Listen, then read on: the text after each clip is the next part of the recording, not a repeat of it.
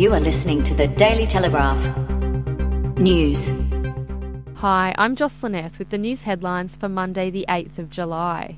Federal politicians should be stopped from pocketing unused electorate allowances, which critics say are a rort that would not be tolerated in the private sector.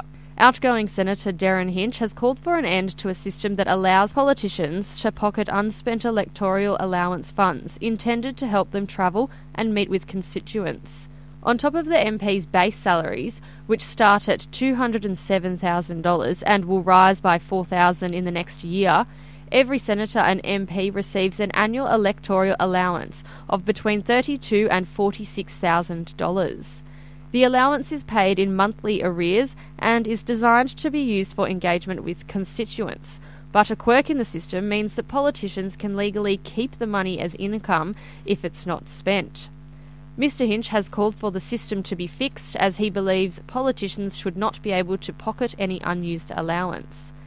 Australian Taxpayers Alliance Policy Director Satya Marar said if CEOs claimed expenses as income in this same way, it would be a betrayal of shareholders. Gaming billionaire James Packer looked considerably relaxed as he cruised aboard a luxury super yacht on his annual trip around the Mediterranean with girlfriend Kylie Lim. With $1.8 billion cash in his pocket after offloading 20% of Crown Resorts, Friends say that the former media tycoon is the happiest he's been in a long while. In sport, Cronulla reeled in the biggest free agent signing of the off-season when they snared Shaun Johnson from the New Zealand Warriors.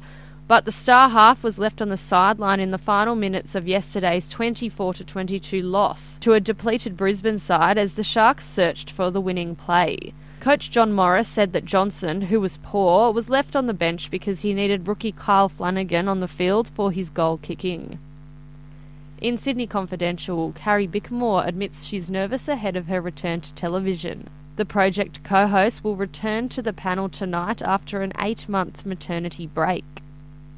Turning to today's weather, Sydney will be cloudy with a top of 18 degrees and a chance of early fog in the west.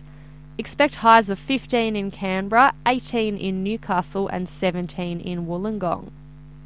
That's all for now. For more news, head to dailytelegraph.com.au or subscribe to this podcast.